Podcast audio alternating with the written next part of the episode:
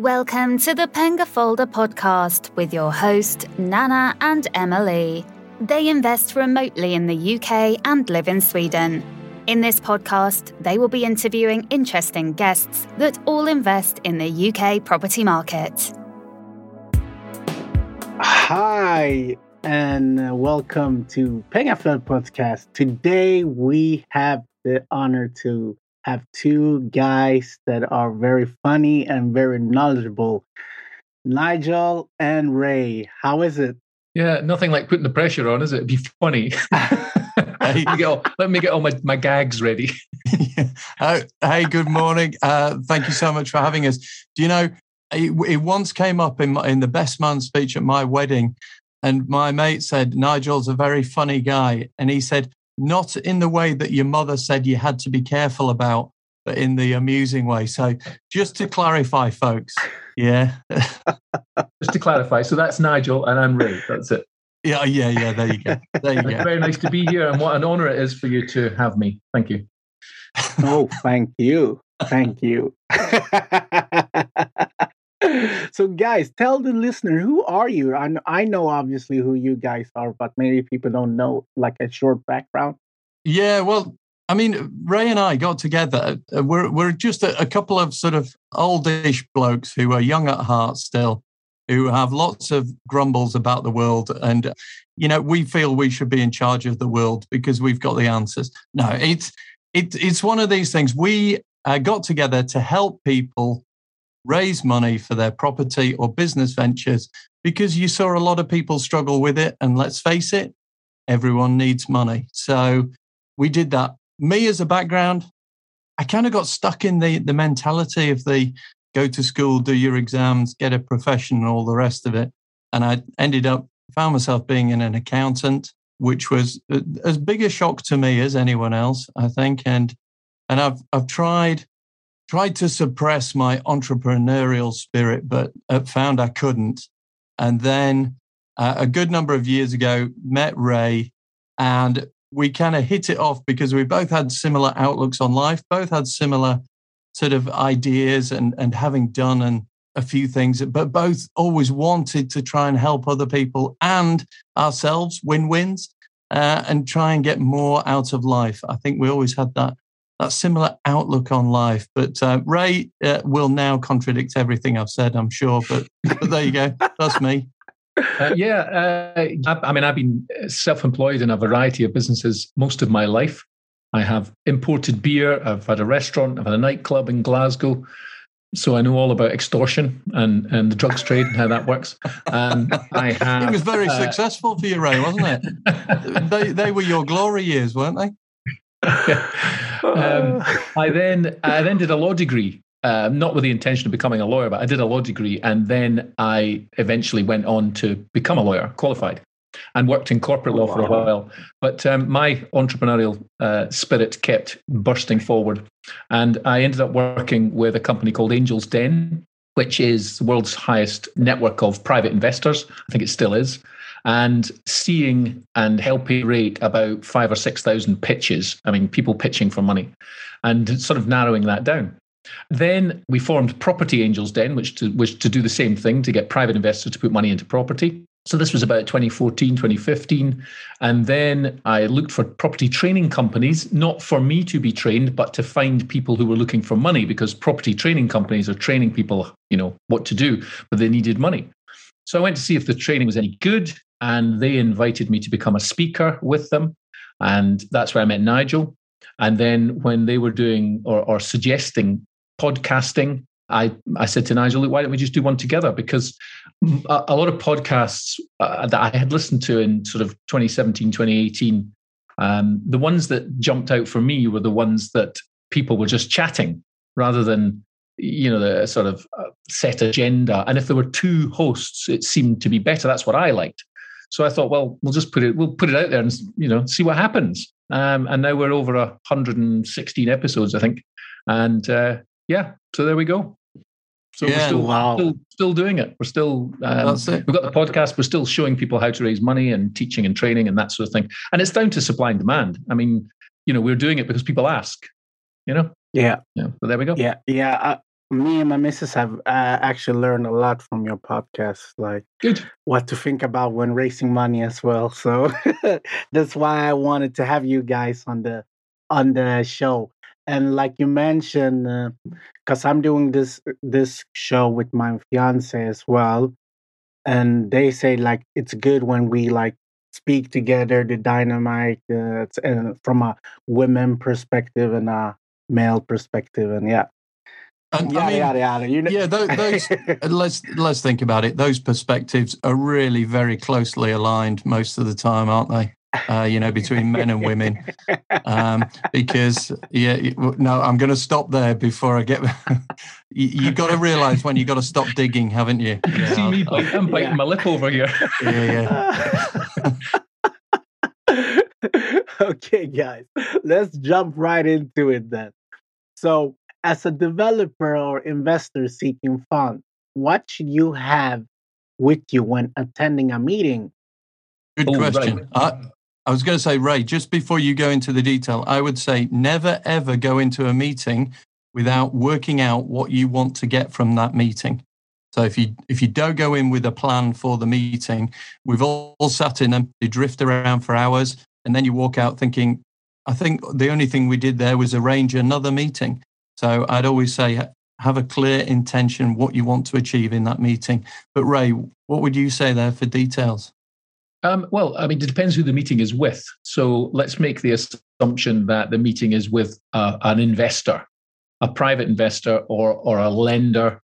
Um, if it's with a bank, the bank have a very defined process.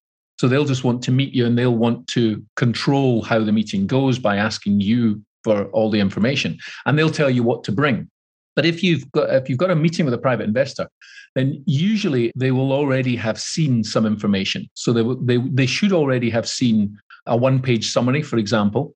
They would have liked the summary, then they would have asked for more information, and then they would have asked for financial uh, a financial appraisal.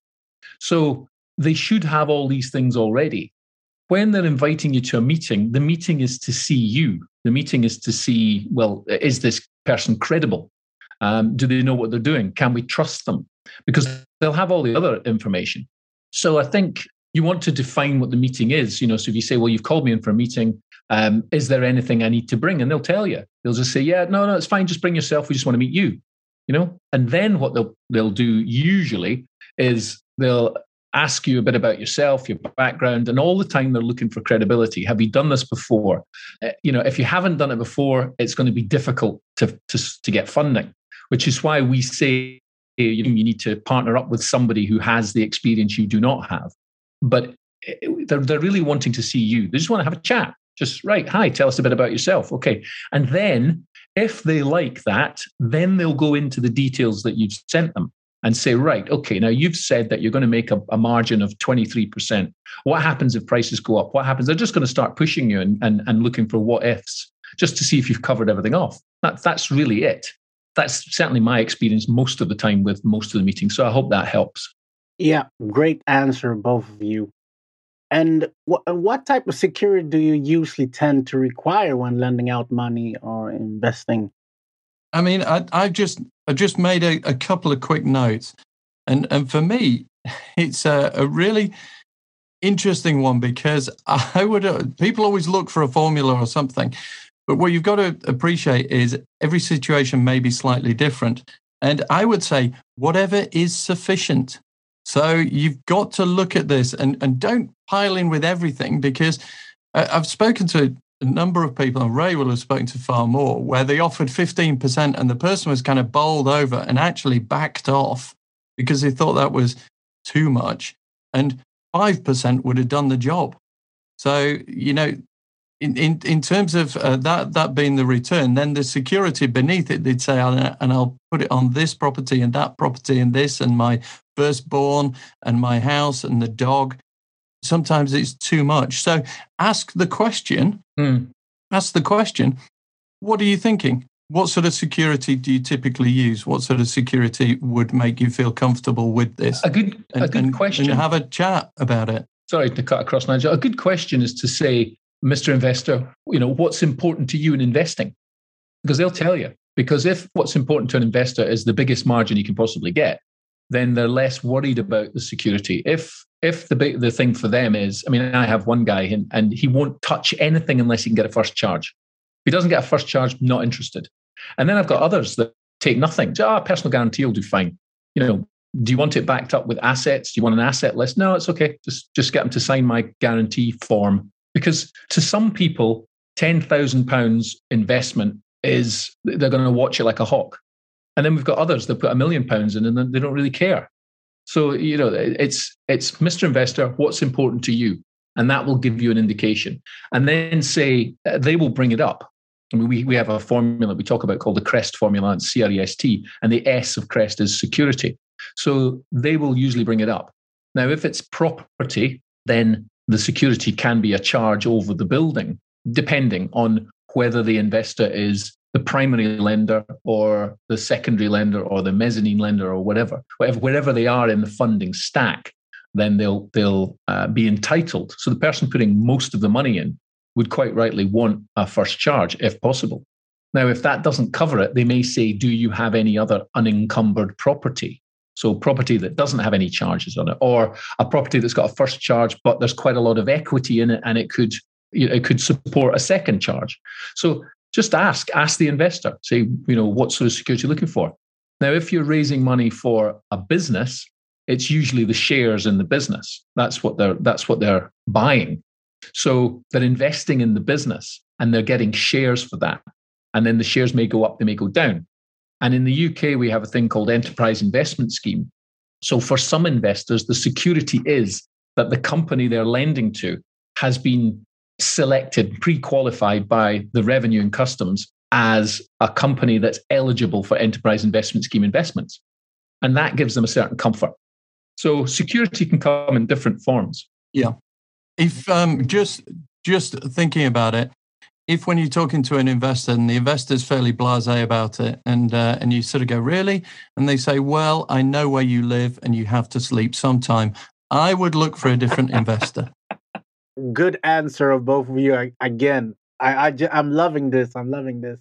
So, what are the minimum land you should give when you suggest this term then with, with the with the investor? Yeah, minimum terms.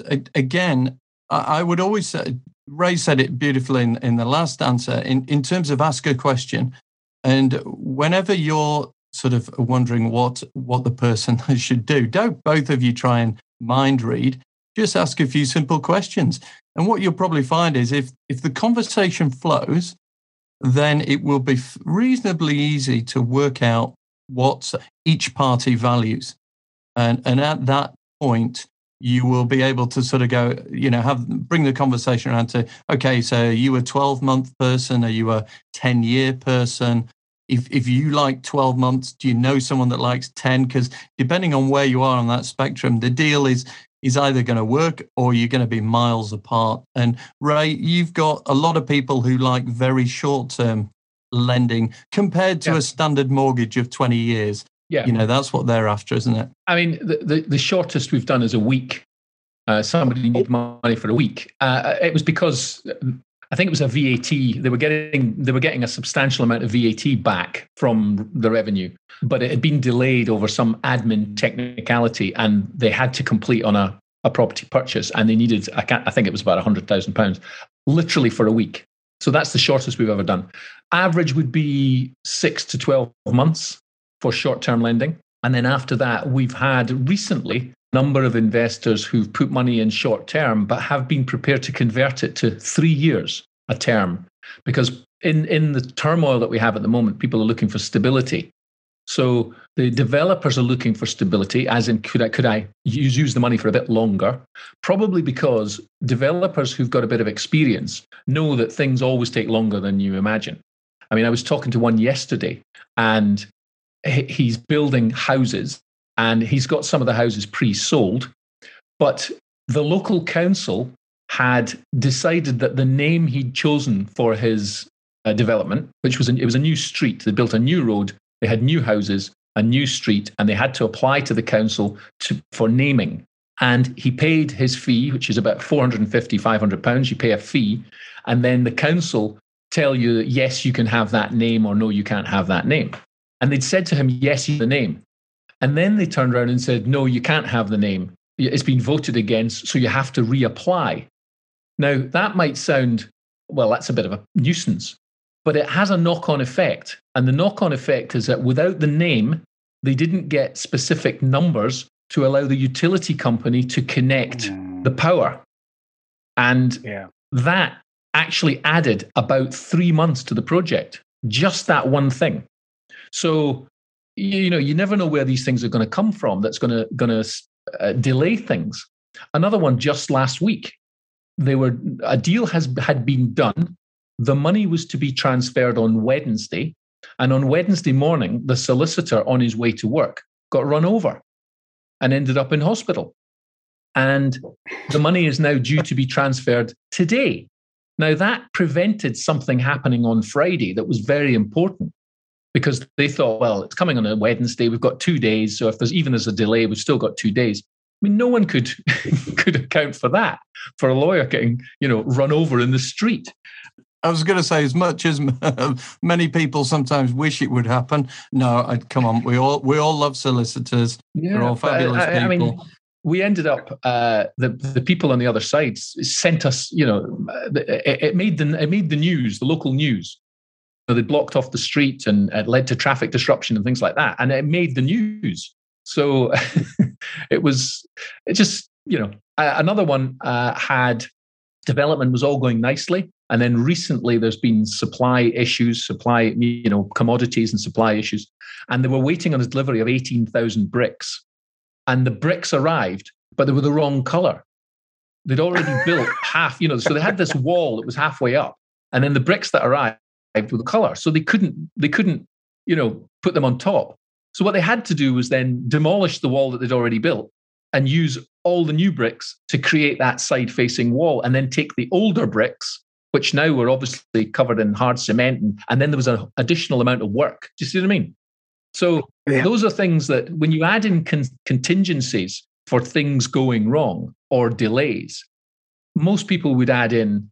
I mean, if, if people come to us and say, we need money for 12 months, we say, well, I think you should borrow it for 15 or 18.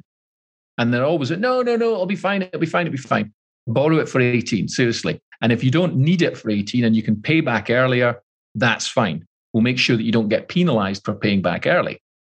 In virtually every circumstance, uh, no, there's, uh, no, it's not, not, not every circumstance. It's about 50 50, I would say, in terms of going over the limit versus the ones that complete on time. Because, you know, things happen. yeah. You know, things. COVID happens. Well, yeah. Shortage have, happens. Yeah, exactly. Like, I, I, I totally agree with you. So, what questions should a, a borrower be able to uh, answer? Good question, and the, and the simple answer is all of them. But here's the thing: uh, it's funny. Ray and I were talking about this just the other day on our podcast, and it's very tempting to try and give an answer to everything there and then. But you've got to appreciate what you do know the answer to and what you are not certain about the answer, you know, at the moment, and separate the two and have a clear sort of point in your head where you say, right, I really don't know that. So just say, look, this is a great question. Can I just ask why you're asking that? Because at the moment, I don't think I've got the answer for you, but I will get the answer to you by whenever. And then make damn sure that you do give the answer to that. Um, if you are doing something and um, you know it, if you're under pressure doing the pitch or you, you're feeling under pressure sometimes just have a little piece of paper a little pad and a pen in your hand and just say i'm just going to make a note of that because that's a great question so and i'll put a date on yes and i'll come back to you with that i think everyone appreciates that kind of response we've all seen it on the tv with politicians when they try and give an answer off the top of their head and what happens? It comes back to bite them when the ne- very next interview, the next day said, Well, you said yesterday X, Y, and Z, and mm-hmm. it's now A, B, C. So don't get caught out. Answer everything. You should be able to answer the vast majority there and then, but just say, Look, that's a great question. Don't know at the moment. I'll get the answer to you by tomorrow. Is that all right? And if that's the case, then that's a, the best way to do it. certainly, Ray, uh, you don't want to to start making up numbers because we've all seen Dragon's Den and Shark Tank where they try it. Not not normally that successful though, is it? It's great TV, great TV, especially as it as it zooms in on the beads of sweat running down their face. But uh, but no, you don't want to go down that route. Do you have anything to add, Ray? when, what Nigel said? Um, what was the question again? Uh, no, I mean I'm, I'm kidding, but I do mean that as a, a, a, sometimes you need to ask someone to restate the question in a different way because you might think, well, do you mean this or do you mean that? And if it's one of those questions that's a bit ambiguous, it's over. You know, go back to the, the the potential investor and just say, well, I'm not quite sure what you mean. The one thing to always bear in mind is this is a meeting of equals. You know, you're not there with a begging bowl you're not there desperate for their money. You might be desperate for their money, but you, you know, you should not come across as desperate. You have to come across yeah. that, you know, they are looking to invest their money. They're getting something out of this. They have the money, but not the time or the knowledge to do this. And you have the time and the knowledge to do it. And you're going to give them a fantastic return on their money, much better than they're going to get in any bank or anything like that. The one thing is at the moment, there's a lot of cash around, an awful lot of money around, but there's not a lot of deals. I was talking to a guy just yesterday. He said, I've got £800,000 in the bank and I've got nothing to spend it on. There's no deals out there. I can't get any deals. Now, about an hour later, I phoned him up with one that he's going to be looking at today.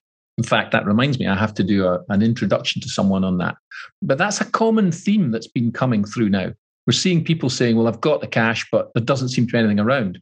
There are supply chain issues. There seems to be a, a manpower shortage. Are we still allowed to use the word manpower? Uh, anyway, you know what I mean. The, the majority of builders are men, so it's it's not person power. It's you know uh, trades tradesmen, tradespeople. yeah, you know, um, and so that's leading to challenges in getting things done. Uh, Nigel knows someone, for example, who uh, works for a consortium and they put money into a project and it's gone a bit over because of commodities and things. So that means that they are unable to look at any other deals because they're they're bogged down in trying to fix the one that they've got. Now, if you're going to get a return of 10% or whatever it is, you're expecting that return in a period of time like 10 months, 12 months, 14 months. If that suddenly stretches out even further, there's also the opportunity cost that you're losing out on because people may come to you with other deals and, you, and if you're bogged down you know it's a challenge. So it is a meeting of equals. The money is as important as the deal but right now the deals good deals and good teams who can deliver i think are in short supply not money. Yeah yeah. Great answer both of you as well. How important is the return compared to the risk it depends. And it, it's like anything. If, if you're tiny, the molehill looks like a mountain. And if you're a giant, the mountain looks like a molehill. And it, it kind of depends where you are. But I'll, I'll give you an example here of different perspectives uh, with regard to return and risk. So, someone that has £85,000 in the bank and who is getting 1% return a year, they may look at that and say, okay, I know that £85,000 is guaranteed. It's not going to go away. The risk is, is zero, and I'm going to get 1%. And I'm happy with 1% because my living costs are, are fine. Another person might look at that and, and just say, well, you know, who knows what might happen? And 85,000 only getting 1%, this is crazy. And, you know, surely you can trade a bit of risk and uh, get a better return. And even offering a 2%, you've suddenly had a 100% increase in the return. And maybe the risk is on a property instead of the bank, and the property is at 50% loan to value. You've got to start thinking, okay, what is this, this combination that people like? And for some people, they want to return a 15%, and the risk, they can have it relatively high. But that relatively high is only relative to those people that like zero risk. To him, he might be thinking, actually, this is still pretty risk free as far as I'm concerned, because I've got 20 of these investments and I work out that 15 will be all right, three will be superstars, and two will completely bomb. But my portfolio of risk there is, is kind of pretty low. look at any one individually and you'd think it was crazy. Um, but it, it's this weird sort of mix from where the person is and what they're doing. If you've got a million pounds and you lent someone 10,000 and it was quite risky, risky is is what? It's, it's only a perspective. When you've got a million pounds, 10,000 is, is no risk at all, is it? It's not going to affect you. But if you only have 10,001 pounds, then putting 10,000 virtually all your eggs in one basket could be seen as very risky. So it just depends where you are. And this is comes back to what Ray was saying. Ask the questions of the investor. What would they typically feel is a is a good return? And you know, how how risk averse or risk sort of aware are they and, and where do they want to be? Because it's it literally is different for every single person out there. And uh, you can't really make it hard or fast rule. All you can do is try and tease out where you think they sit mm. uh, so that you can put it together. And and then you make suggestions and say well you know would you be happy with this sort of return and this sort of security um, on on a deal? And does that fit within your risk profile? Does that fit within the returns that you're after or should we just nip down to the casino and stick it on stick it on what are the numbers? You know what do you reckon? Come on you get free drinks down at the casino. Who knows? Who knows? It, it's why we're all yeah. different and yeah. it's why it's such great fun. A couple of things about risk. So first of all about teams and their risk profile and then secondly about an investor i was talking to a few days ago and about his attitude to risk. So many years ago when I was with Angels Den or I used to work with Entrepreneurial Spark or some of the incubator startups, we'd see startups and there'd be two or three people on the team. I would ask them all to do a risk profile analysis, which it was an online thing. I haven't actually found it again. It used to be on a website called shirlawscoaching.com, but it's not there anymore. Uh, and I haven't looked at it recently because I don't work with startups a lot of the time now. But uh, it gave you a score of between one and 10 so 10 being massively risky, you know, guy would get some money, walk into casinos versus uh, one, which was uh, take no risk at all, virtually not even leave the house, you know.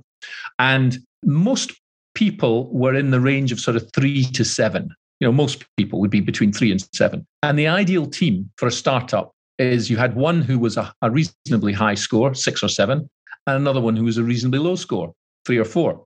Uh, that was a good team good balance there. What you didn't want is three founders who were all at seven, uh, because that's just a recipe for disaster. But you also didn't want three founders that were all at three, because that would also we would get nothing done. So most of the best teams I've seen have had mixed profiles like that. Now, uh, the guy I was talking to the other day about about risk, because he was doing something or he was proposing to do something that seemed to me to be from my point of view, quite risky. Now, I'm entrepreneurial, so I would say I'm probably a six or a seven when it comes to things. Maybe my wife would say I'm an eight or a nine, but anyway. Um, uh, I, I just, well, that's a bit much. And he, he said, well, like most investors, he balances out. He doesn't just put money into property or just into something. And he said, in the last three years, I've had 40% return on gold. I've had a 1,608% return on cryptocurrency. I've had a 12% return on property and I've had a 5% return on the stock market. So he says, you know, as far as he was concerned, he was balancing everything out. And I said, wow, you know, why wouldn't you, why wouldn't you buy more gold or go into more cryptocurrency or something like that? And he said, well, because I only use a percentage of the money. I'm not going to put it all in. And he says, and I also have some cash. You've got to have a bit of cash. So he's also got a bit of commercial property. It was a commercial property deal he was looking at that seemed to me to be you know, I, I just thought a, a, little bit risky. It just, I w- I wouldn't have put money into it. And one of the things that we do when people come to us to look at using funding for something, I always, me and the team, we always say, well, is this something we would invest in ourselves? And if it is, we'll promote it. We will put it to our investors. But if if not, then we'll say, no, it's, you know, you need to go away and work on something. And we have a formula. And basically, the formula we have uh, invites a score. So I have a checklist, and on that checklist, there are about 20 items, and each item has a score from sort of one to 10. So if a deal comes in, I'll have a look at it and I'll say, right, that's I think that's just without too much thinking about it. We kind of we kind of adopt an approach. Uh, there's a great book by Malcolm Gladwell called Blink. It's called The Art of Thinking Without Thinking. So when we look at something, I don't try and analyze it to the nth degree. I literally take 20 minutes and go, right, okay, Is it a limited company? Yes, it is. Uh, is there a decent team behind it? Yes, it is. Have they done something before? Yes, they have. Is the return offered? You know, can the deal support the return? Yes, it can. Have they considered all the exits? How many exits have they got? Uh, are they selling? Are they renting? Are they, you know, and the more they've considered, the higher the score they get. Once I've done all that and add it up, if it gets 95 or more, we go ahead with it. If it doesn't, we look at the areas where it falls short mm. and then go back. So it might be that you know your team's not credible enough you don't have enough experience you're borrowing too much it's above a certain percentage level you're not putting enough of your own money in or whatever it happens to be. So it's a combination of logic and emotion but mostly because it's money it needs to be mostly logical.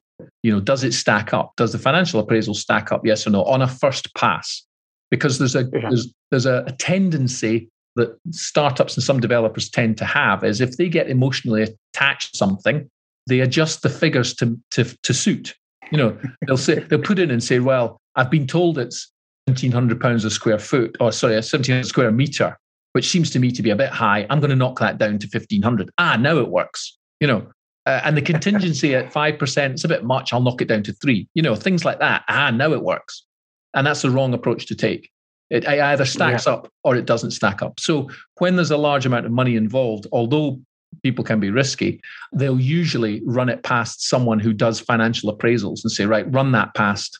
There's a bit of software that you can get access to, which allows you to do financial appraisals. And you basically you just put in the square foot area, you put in, you know, what you want to do, if you want to sell it, et cetera, et cetera, all that, what, what you're buying it for, what's your what's your uh, property taxes, what's your professional fees. You just pump all that in, the figures you know, and it will tell you if it, if it works or not. And, and the figure at the end is either in green or it's in red. And if it's in red, you don't do it. Simple as that. So, whilst people, a lot of the investors have accountants and lawyers, and they'll say, Well, I want to do this. Is there any reason why I shouldn't do it? And the lawyer or accountant will come back and say, No, it looks quite good. Or and, and, there's one guy in particular, his accountant usually always comes back, tells him not to do it, and he does it anyway every single time. and how has it gone? And I, I, said to him once, I said, Well, why are you taking his advice if you're not listening to it? And he went, Well, he's the accountant. He said, I'm the one that takes the risks, not him. I, I pay him anyway. He gets paid anyway at the end of the month, no matter what happens. So to make sure I've got to keep paying him, I've got to keep taking risks. that is true. I, just one little thing in there. I've done some stuff where we weren't too sure if we had enough uh, sort of strength in the team, enough enough experience, and you kind of look at the return. You go, well, I could get twelve percent if I did this, but if I added this person to the team, it probably enhances uh, the strength of the team, probably reduces the risk of, of problems happening, but the return might only be ten and a half percent if that person comes in. You know, adding that that cost, and you might sort of say to someone, "Look, we can do this." But it hasn't got this person. What's your opinion on this person? Do you think it would be a value? Would you accept a slightly lower? And and you could give people options and they'd say, no, no, no, go full ahead. Let's see if we can, let's gamble on the 12%. Or some would say, no, that's a sensible appointment. 10 and a half still beats my criteria. The risk and return works for me. So there could be ways of, of you know, adjusting both of those to make it work. Yeah. Good answer, both of you again. All right, You're we're on a roll. roll. We're on a roll. We're on a roll. hey, this is where the wheels come off. so, following what you say, Ray, uh, regarding the different asset classes, have you seen that people are more towards like crypto and meme stocks and etc. and like discouraging property now during this COVID period, or are people still want to invest in property? I think um, keep investing in property until a taxi driver tells you. Once a taxi driver tells you to invest in property, get out. That, that's a golden rule. Uh, you know, I think it was J.P. Morgan that said he back in sort of 1900s, early 19, late 1890s, early 1900s. J.P. Morgan, big financier uh, in America, and he said when the shoe shine boy started giving me stock tips, I pulled my money out when the shoe shine boy started giving me stock tips, I pulled my money out. And he said that saved him on many occasions. Just Because, yeah, you know, just just because. So at the moment, if people are fearful of property, which they're not, incidentally, certainly not in the UK. In the UK, we, have seen a, a boom which no one was expecting. They think it was all driven by the fact that the Chancellor in the UK reduced stamp duty, but that had the effect of actually driving up prices because more people were now in the market. The UK also has the advantage of a stable economy. You know, so from all around the world, people look at the United Kingdom and it's got a stable government. It has a government that's never ever defaulted on a debt ever, uh, and it's a good place basically to buy and store money in in assets. And there's been a lot, certainly people I've spoken to in Liverpool, Manchester, and in London. There's a lot of money that's coming from Hong Kong. So people yeah. in Hong Kong are fearful of what's going to happen there. They want to get their cash out while they can, and they want it to be in bricks and mortar, you know, safe as houses, all that can carry on. It's not sitting in UK banks because in 2008 we had a, a run on the Northern Rock Bank when people were queuing outside. And then also, people are afraid that a government it happened in Cyprus where the government just turned around and said, right, you've got savings, but we're taking 20% because we're in a pickle. Thanks very much. Just like that. And in UK banks, your money is secured up to 85,000 unless you put it into a national savings bank. If you put it in the national savings bank, it's secure up to 1 million. So some people do that. Generally, though, it's seen to be safe to put money into to property. So uh, cryptocurrencies and gold and things like that are are asides. You know, just about every investor I know has a valuable painting. They have valuable watches. They've got a valuable car. They've got you know valuable artifacts. They've got some crypto. They've got uh, low cost index funds. They've got insurance policies, things like that. They generally it's it's you know wise to spread the risk, if you like. And as they get older and as they develop more wealth, they start looking for different places to put their money. And at the moment, impact investing is quite quite high on the list. So, in other words, people are saying, well, uh, you know, I can invest in affordable housing, for example. I'm not going to get a massive return, but I'm still going to get a yield of three to five percent. But if I put it into commercial, I might get a 10% yield. Or if I put it into residential, ordinary residential, I might get an eight to 10% yield. So they're prepared to put it into different things for lower yields just because they can and because it makes them feel good. So, yeah, but in terms of crypto, most people, once they've got the hang of it and know what about, tend to put in. I mean, I know guys that are multimillionaires, but they wouldn't have any more than about a hundred thousand pounds in it, something like that, because they just okay. want to know how it works. They don't necessarily see as making money from it. But some of them are still very skeptical about blockchain and wallets being secure and all this kind of carry on. And they will have Bitcoin and they'll have Ethereum.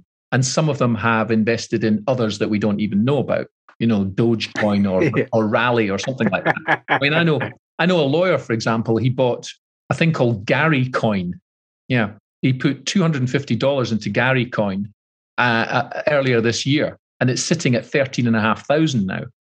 You know, so because the guy behind it's promoting it, it's run by a company called Rally, Rally.io. I'm not promoting it. I I, I have some because I put in, I you put, have some. I put in fifty. I put in fifty dollars just to sort of you know to see to see what it was about and it's purely because of interest. I just want to, yeah. you know, I, I want to be in it so that if anybody asks me about it, at least I have, a, you know, I can at least say, well, I know how to set it up and I know what it's gone up and etc.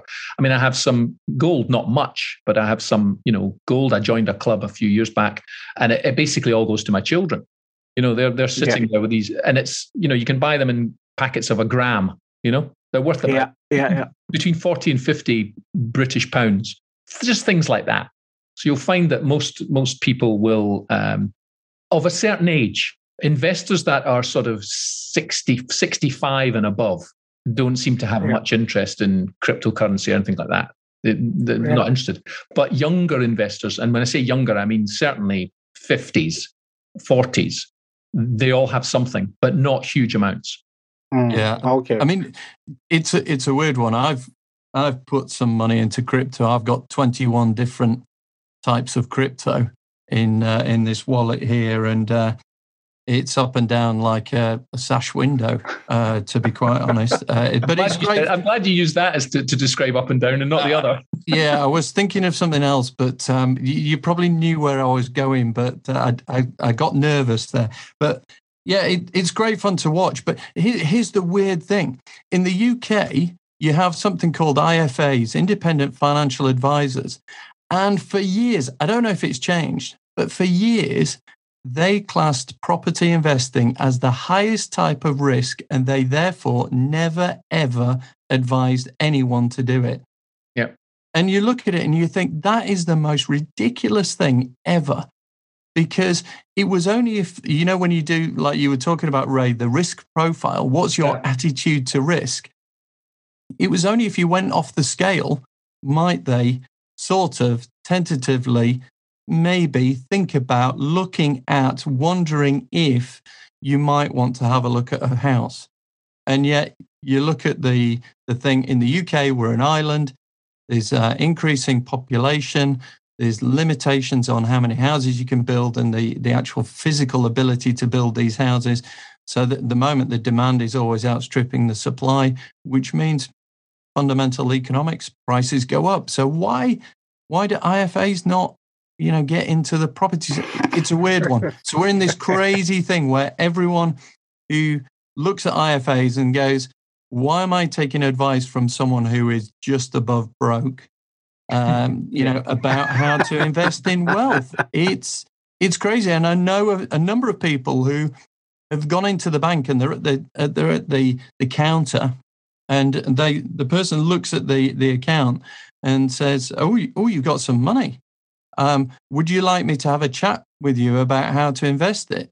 And, and they kind of look at the person thinking they're about 23 and I bet they've got student debt and no money.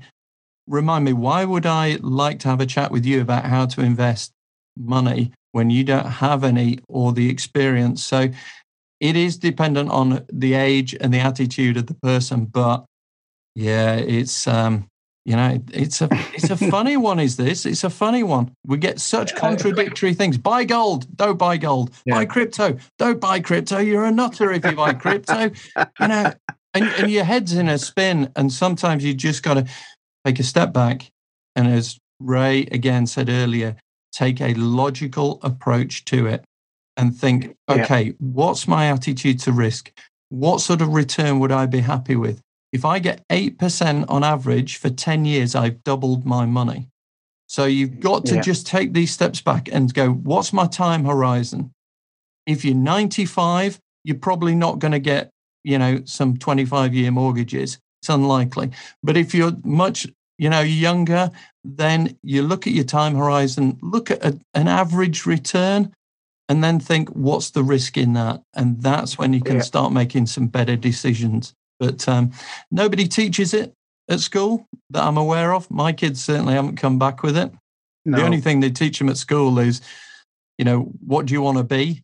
And uh, the answer from every kid is a YouTuber at the moment. And uh, and you sort of think at which point the teachers sort of dismiss that, and you, you sort of you're left stuck with a you know I don't know what they're going to do. And here's the weird thing: I still don't know what I really want to do. And, and so I'm looking back at my kids thinking, do you know, I'm, I can't give you any advice on this because I haven't worked it out myself yet. And I'll give you an example. My form teacher, when I was 16, appeared in the news of the world because whenever it was games, I love golf. It's Ray's favorite sport, although he's in denial.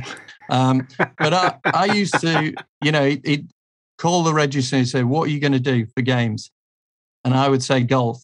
The reason was there was a little golf course next near where I lived, and me and a mate would go, we'd hit a couple of shots and then go play snooker. Obviously, no, we did we did play golf, honestly. But whenever I mentioned golf, this teacher would say, Golf, what are you wasting your time at? I'd say, It's a good sport. And he'd say, It's only for people when they're retired and near death. And I thought, well, that's a bit harsh. Anyway, he appeared in the News of the World, a big Sunday newspaper, center spread. I was the guy who told Colin Montgomerie he should give up golf because he went to my school as well. And this same teacher told Colin Montgomerie, golf, what a waste of time. You'll never be any good at that. So who, Colin, you know, Colin Montgomerie was one of Scotland's finest golfers. Did he? Did he win an Open? no, no, he, he never No, won a major, but he won the tour, the Order of Merit, I think something like nine times. Yeah, millions of dollars anyway. Ryder Cup, Yeah, Ryder yeah, Cup got winning rich captain, Ryder Cup winning player, you know, and he's won on the senior tour, he's won loads of majors. So, yeah, the multi million pound Colin Montgomerie, thankfully, didn't take the advice of my school teacher. So, there we go. Sometimes the advice we get from the people that we think are in the institutions are not necessarily the things that we need to do. So, there you go. Uh, just a, a, a story about crypto. Um, in I think it was summer or spring 2017, I attended an event hosted. Uh, no, it wasn't. hosted. One of the presenters was a guy called Dr. Garrett Heilman. Now, Dr. Garrett Heilman is sort of professor of cryptocurrency at Crypto University Oxford or Crypto House Oxford or something like that. On, on the planet crypto. On planet- yeah, anyway, um, and he came along. He's sort of American guy, lives in the UK. It's oh, I I get mixed up, Oxford or Cambridge. It was one of the two. It might have been Oxford Yeah. Polytechnic. I'm not quite sure, but anyway, it, he he gave a very good presentation on crypto uh, for about an hour, saying where it came from, how it started. He showed in layman's terms how the blockchain worked, and it was a real eye opener to me because up until that point, it was you know it was just uh, I had no clue. And he said, you know, he said, here's how you open a wallet, here's how you do all these things. And immediately I went and opened a wallet and I bought a small amount of Bitcoin and a small amount of Ethereum. I think when I say a small amount, I think it was 200 pounds or something. And uh, over the course of the next few months, I, I, I ignored it. I didn't look at it. I had a thing called, called Coinbase where you could look at it, but I hadn't opened the app in months. And my 200 was now 900 or something. And I thought, hmm, okay, well, I'm going to take my 200 out uh, and leave it in. And now it's so I took the so I learned how to take it out and, just left it, left it running. Um, and then of course it started. it- I think then it was about fifteen thousand pounds, which it's at twenty eight thousand now or something pounds sterling. Wow. So it was at 15,000 or something. And I just kind of left it. And then I was doing a presentation in, in Leeds, actually. Uh, it was a property event, but somebody, I was on the stage and somebody asked me a question about crypto. Did I know anything about Bitcoin? And I said, and this was true, I said, I got into, I got my first Bitcoin for $1, for a dollar. And I have it here in my pocket. And I took it out. I was searching for it there while you were talking, but it's it's a big circular coin. I mean, I'll go and get it in a minute. When Nigel starts talking, I'll disappear and I'll bring it back so you can see what it looks like. But it's it, whenever you see a representation of Bitcoin, they always show you this coin with a bead on it. Yeah. uh, you know, Yeah. um, and I had one of those coins. It's quite big, right? It's it's it's chunky enough. Uh, and I said, well, actually, I have one here on the stage, and I held it up. And I said, can anyone in the audience t- tell me what- what a one Bitcoin is worth right now? And someone said seventeen thousand dollars, whatever it was, seventeen thousand two hundred and something. And I was like, right, okay. So to tell you what I'll do, I'll tell you about Bitcoin and how it works for five minutes, which I did. And if anybody wants to buy this Bitcoin, I'll sell it here today. And people started bidding. They said, I- I'll give you 200 pounds for it. I'll give you 300 pounds for it. I'll give you 400 pounds for it. Now, one half of the room were kind of giggling, right? And I was looking at them as if to say, you know, shut up. and, and the other the other lot were getting in a frenzy to try and get this Bitcoin. Anyway, I said, look, I'm going to stop it at 500 pounds, right? So who's first to bid? And before I even said it, someone went, I'll have it. 500 pounds. 500 pounds. Right. Fine. Fantastic. I said, you absolutely sure you want to pay 500 pounds for this Bitcoin? Yes. How are you going to pay me? I'll transfer the money right now, all the rest of it. I said, right. Okay. So thank you for that. But I did not mean to, you know, make you feel less than or, or try and humiliate you or anything like that. But this is why you need to have knowledge. You need to get knowledge about how things work and not just take it from me because I'm standing on a stage here telling you in five minutes. And I said they ought to take time out and go and see a talk by this guy, Garrett Heilman. I think you can see it online now. You'll be able to see it on YouTube probably. Uh, he's certainly got a website. I said, you ought to, you know, because this Bitcoin, I'm correct. I did buy this for $1, but you can also buy it for $1 because it is a representation. If you want an actual Bitcoin, you have to have a wallet. You have to purchase it through the blockchain. You, you know, you purchase it through through Coinbase or someone like that. And you Yeah. see them and go, okay. And I said, so, you know, it- it's a sort of wake up call. that you just need to be aware. Now, about a couple of weeks later, I was with uh, an investor that I met. I, I was at his house and I was talking to him, and he asked me if I knew anything about Bitcoin. So I did the same thing. I, I said, Well, actually, I have one here. I said, Bitcoin at the moment. And I, I went onto Coinbase and I said, Look, it's at 17,000 each. And he's like, 17,000 for one. And he didn't understand it. And I said, Yeah, and I have one here. And I took out the coin. And he's like, Wow, that's fantastic. And I said, But I'm going to give it to you. And I gave it to him. And he's like, you, you just get you, I can't believe this. I can't believe this. And then I told him, you know, and I said, well, actually, you know, it's it's not worth anything. Look, you can go to eBay and you can buy one there. But he then said, well, I've got something for teaching me, for educating me. And he went away and he brought back this. It is a gold coin. It's called an angel coin. Very old, right? It's an angel yeah. coin. Now, it's not in particularly good condition. If it was in no. really good condition, it would probably be worth about and a half thousand pounds or something. Oh wow! But this one might be worth I don't know twelve hundred pounds. So it's called an angel coin, which was the precursor to gold sovereigns. Now that in King Henry VIII's time, that was a sailor's salary for a month. That was a sailor's salary. And the reason this guy had them is he had put a lot of money into in the early 80s raising the, the Mary Rose, the ship that, that was Henry VIII ship. Yeah. And it left yeah, yeah. whatever harbor it was. Um, it, it, was launched, but it was top heavy and it, it just collapsed into the, the harbor and hundreds of people died. But on board that ship was a, a lot of angel coins. So when he sponsored the Mary Rose to be brought up and recovered and all the rest of it, they gave him a number of these. I don't know how many, but he had quite a few anyway. That was kind of his his share of the booty, shall we say? so he gave me one for uh, for teaching him about Bitcoin. So there you go. And while Nigel's talking next, because he'll. Um, well, I, take, I just I just want to I just want to bring the Bitcoin. Yeah, I, I just want to add into that, um, Ray. What a fantastic story about how to raise money uh, by bringing in a four or five hundred year old wooden ship that had been raised off the seabed. Perfect, my good friend. But what you don't understand is how much Ray used to love doing that Bitcoin thing. I'd see him on stage, and honestly, you'd have people coming out of the chairs trying to rip it out of his hands, going, "He's giving away a Bitcoin for only five hundred pounds," and it it is so true, isn't it? You know, you can see how people fall for scams and and all sorts of things when they just let that emotion sort of you know r- rule the, their head and their heart and everything else and they go in for it but this is this is where the difference comes when you're pitching to seasoned investors because if they don't understand it so the vast majority, if you're talking about crypto, they just go, look, I don't understand it. So I'm not going to do anything at the moment till I do. Yeah. Whereas a lot of other people jump in far too quick. But there it is with the B with the double line on it. And he would, yeah, he would love to do that. And, and he would say to me before you know, when we were doing different stages or whatever, um, talking to people, they say, I'm going to do the Bitcoin thing. I'm going to do the Bitcoin thing. Stuff. I think you get, buy, them on, buy them on eBay. They come in a little bag like this. They're, I think you gave me one. You gave me one. A dollar. They're yeah. a dollar. I bought about 50 of them just to give away. Yeah. I think you I gave could, me I one and I, I tried it. And, and people just, think, they're, they're, they're almost bowing down. You have a Bitcoin? Whoa. I think I can trick my mom with that that joke.